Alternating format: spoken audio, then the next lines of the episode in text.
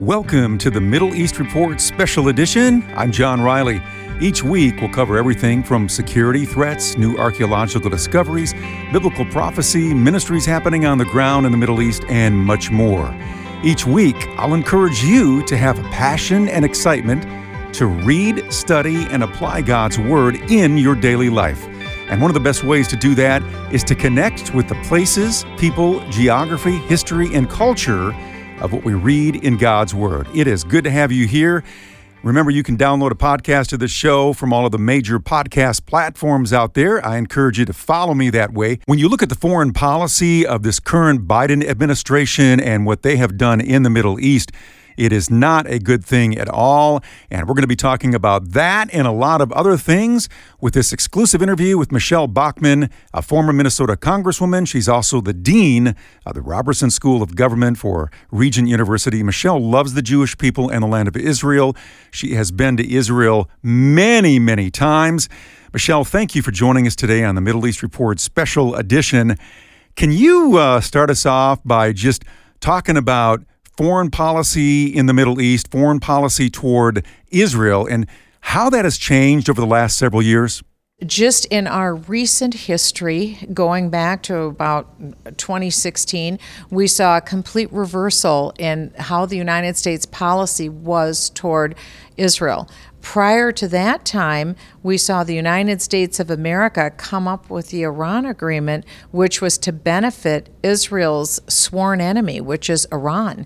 And so we lifted sanctions and we released funds so that Iran which whom everyone in the world knew was creating a nuclear weapon, the Ayatollah wrote a book within 25 years we will annihilate Israel. In other words, we're going to drop a bomb, we're, we're killing every Jew in Israel, and it's going to be gone. That is the plan of the Ayatollah of Iran. And while he wrote that book, and while the people were in the streets shouting, Death to America, death to Israel, the United States came up with an agreement with Iran that would give them $150 billion. That one, $150 billion wasn't used to benefit the life of the people who lived in Iran. It went to benefit and grow terrorism in the region, but also to build up the nuclear weapon program that Iran has. So we had uh, great adversity from the United States and cursing, quite frankly, on our nation because of the way we were treating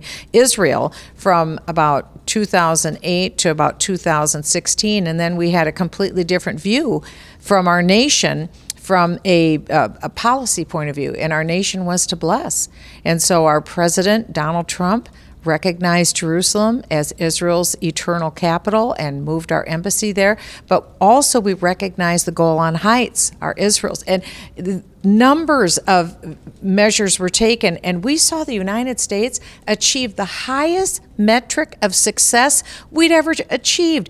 Every day it was a new record on Wall Street. We had the highest number of African Americans ever participate in the labor force. Their wages were the highest they'd ever been. Hispanics, they had their highest labor force participation rate, and their wages were the highest. The same for women, the same for the young, the same for the disabled.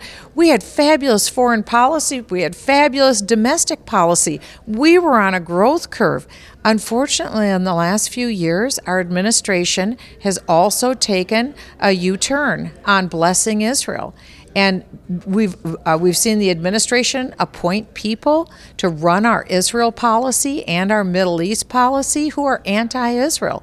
And so now we're seeing those efforts. We know now that our U.S. State Department has even funded uh, protests in the street against the Israeli government. It's unbelievable.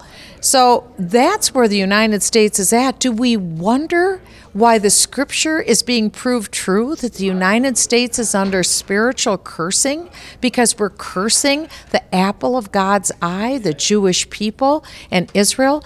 Foreign policy is impacted by scripture. If you don't know the scripture, you can't be effective at foreign policy. And that's why I, I, formerly, when I served in the United States Congress, I sat on the Intelligence Committee. We dealt with terrorism. We dealt with the classified secrets of the nation. And I thanked and praised God that I had a background in knowing the Word of God and knowing the Scripture. And I saw day after day the Scripture prove true before my eyes. And that's why I would appeal to anyone to read the word, understand the word. But for those who are teachers of the word, this is your finest hour. Teach what the word has to say about Israel, about covenant, about the moment that we're in with prophecy, and what we're to be doing in this moment. And if people haven't given their life to Jesus, they need to give their life to Jesus, but then they need to bring other people to Jesus too. It's the greatest time for witnessing.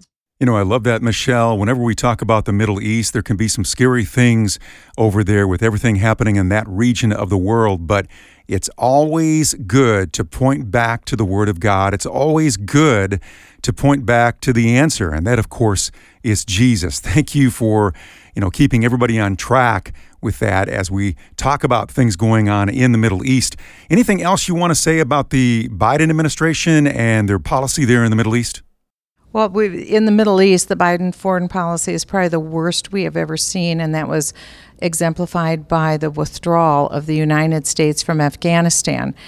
People need to remember when President Trump was president, he had only 2,500 American troops just holding the line. There weren't casualties for a year. No one was killed in Afghanistan. The president was in the process of ending the conflict. So everything was being wound down under Donald Trump. Uh, Secretary of State Mike Pompeo was in charge of that. It was going unbelievably successful.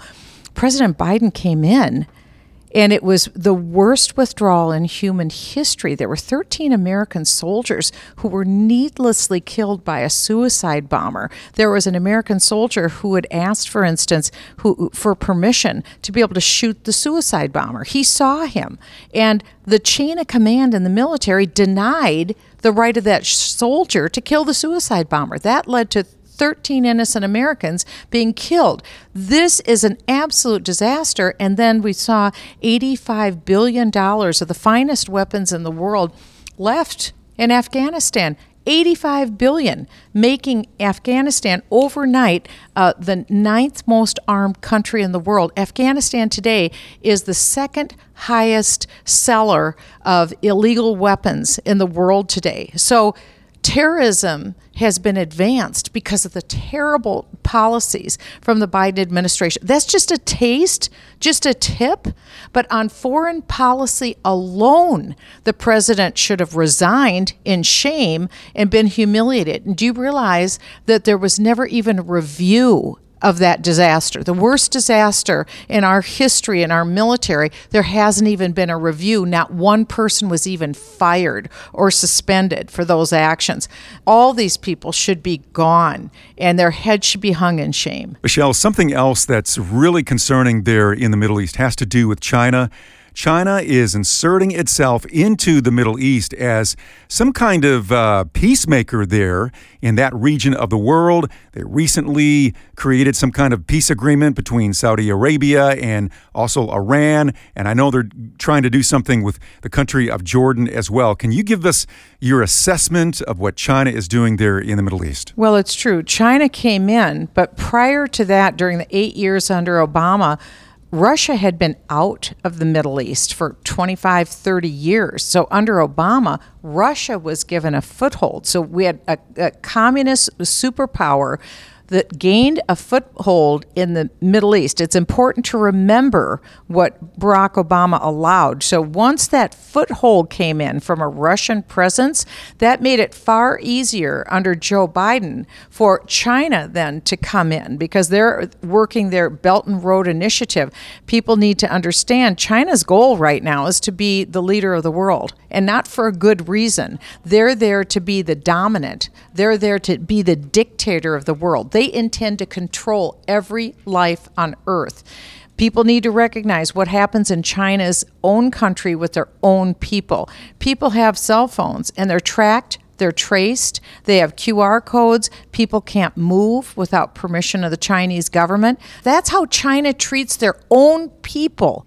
Imagine if China is the leader of the world and how they des- despise America. America is their number one enemy by their own estimation. We're their enemy because they're why? They're jealous. They want to they want to bring down the United States. They want to control and dominate the United States because if they can defeat the United States, they see that they'll likely be able to control the world. So, things we've never seen before, where China comes in, they have to be laughing their heads off. They never thought they could even have influence and a presence with Saudi Arabia, with Iran this was unheard of. And now all of a sudden they're the power broker. This is to our shame, to the shame of our Secretary of State, Antony Blinken.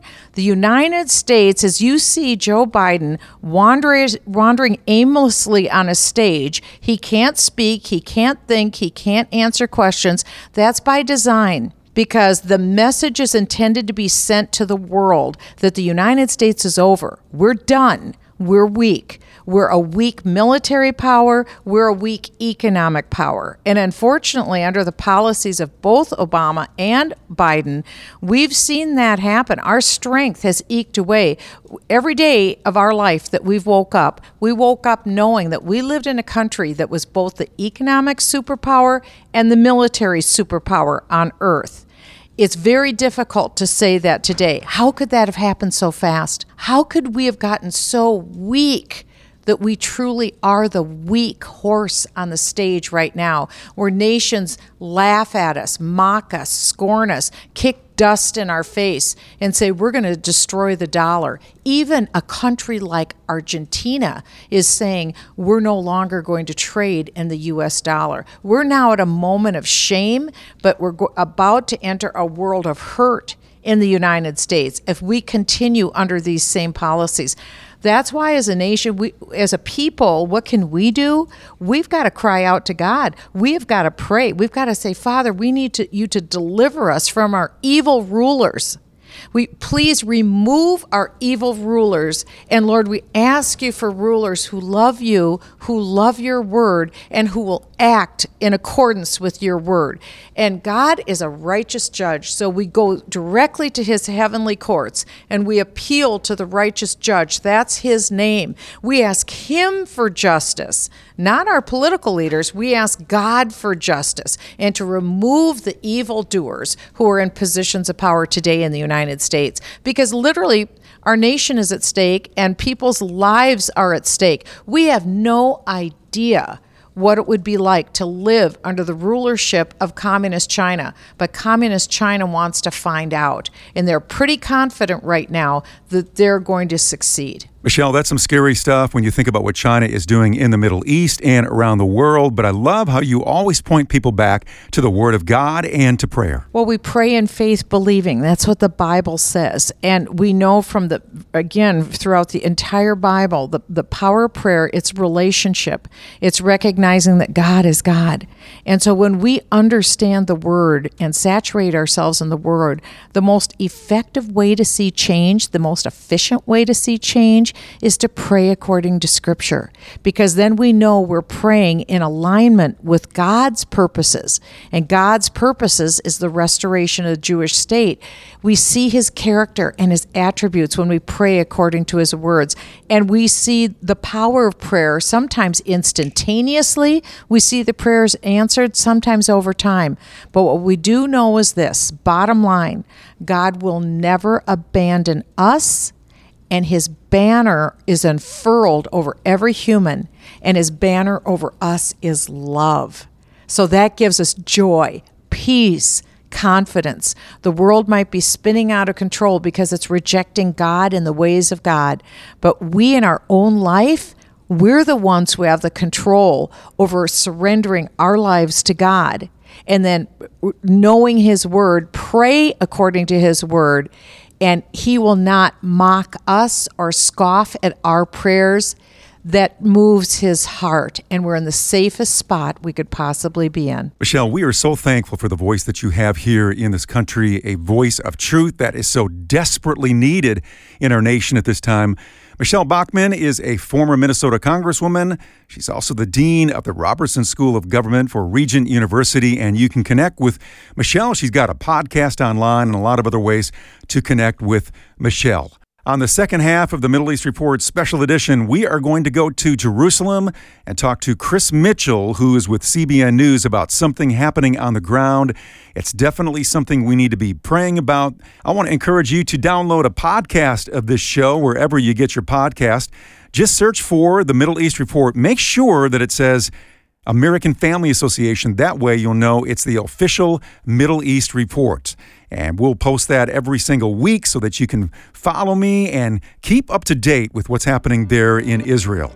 We always want to encourage you to read, study, and apply God's Word every single day. And one of the best ways to do that is to connect with the places, people, geography, history, and culture of what we read in God's Word. The second half of the show is coming up. I'll be right back. Whether it's a story about prayer in public schools or battles for biblical truth within our denominations, the American Family News Network is here to tell you what the newsmakers are saying. We are starting to see a rebellion against corporate America's endorsement, coddling of the LGBTQ agenda. The American Family News Network is comprised of news anchors and editors that team up to bring you news from a Christian perspective. A TRO for non legal types out there uh, is basically just an emergency order that would have allowed Liam to go back to school wearing the t shirt he wants to wear. And again, that t shirt says there are two genders. Not only can you listen to reports on the radio, but you can also visit afn.net for coverage of the latest headlines. Florida Governor Ron DeSantis out on the campaign trail was ready with an answer on the meaning of the word woke. American Family News, reporters you can trust. Welcome back to the Middle East Report Special Edition. I'm John Riley. In a time where the world's attention is riveted on events happening in the Middle East and in Israel, CBN Israel is bringing you the news from that explosive region of the world. Chris Mitchell is the Middle East Bureau Chief for CBN News. He keeps you informed from a biblical and prophetic perspective to the daily news events that shape our world in that region. Chris Mitchell has spent decades in Israel. He lives there and he reports from Israel every single day. Chris joins us today from the Jerusalem Bureau there in Israel. Chris, we've been hearing a lot about judicial reform in Israel, and this has caused a lot of protest for and against judicial reform. But as Americans, we're having a hard time understanding what's going on in Israel. All we can see is some of the political upheaval that's going on there and these massive protests that are taking place there in Israel for and against and we really don't know what's going on. Can you help us understand what's going on there with this judicial reform in Israel? The reason for the judicial reform is that many years ago, actually a few decades ago, uh, the Supreme Court of Israel began to usurp power to itself, uh, mainly through one of the Supreme Court justices called Aaron Barak, and began to take on more and more power.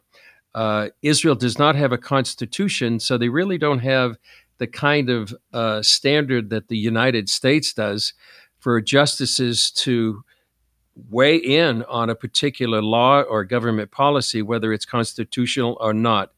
So, be, because of that, the new government by Benjamin Netanyahu, that was sworn in uh, last December, began to initiate some judicial reform. However, almost when the government began, uh, massive protests uh, began to spring up in Tel Aviv, some in Jerusalem, in different parts of the country, uh, accusing the government of trying to make a dictatorship. Benjamin Netanyahu was a dictator, the end of democracy. It's really not like that. What it is, the legislature is trying to rebalance what had been out of balance for many years. For example, the Supreme Court could arbitrarily take any law or government policy and de- determine that it was either reasonable or unreasonable. And if they decided in their own minds that a say a law was unreasonable, that they could actually uh, strike it down on that basis. Now, as one of the ministers said in uh, in the current government, reasonable is a opinion; it's not a legal standard.